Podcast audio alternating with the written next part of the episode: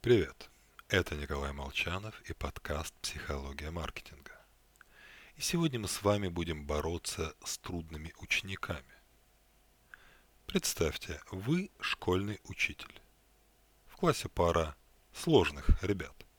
Проблем с ними много, например, постоянное опоздание на уроки. Что будем делать? Первый, а часто и последний шаг – большинство школ и компаний громко объявить о нужных действиях. Соблюдайте технику безопасности. Работайте лучше. Это глупо.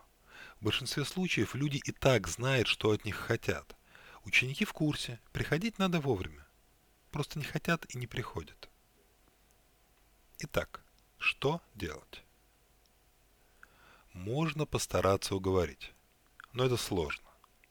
Проще изменить окружающую ситуацию. Вот все знают, что на сайтах надо делать покупку в один клик. Но редко задумываются, что упростить ситуацию, подтолкнув людей к принятию выгодного нам решения, можно везде. Люди, видя деньги, хватают их и убегают. Поэтому банкоматы вначале заставляют вытащить карточку. Помимо предупреждений хранить в недоступном месте, делают крышку с защитой от детей.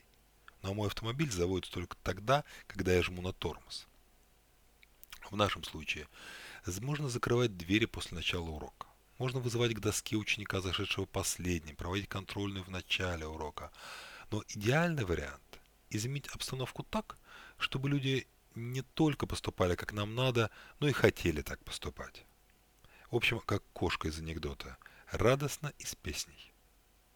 Поэтому я и привел реальный пример Хизов о Барте Миллере и его учениках. Он купил старый диван и поставил его в первом ряду класса. Сидеть на диване намного удобнее, чем за партой. А главное, круче. В итоге-то пара учеников стала приходить задолго до начала урока, чтобы занять самые козырные места. С вами был Николай Молчанов и подкаст «Психология маркетинга».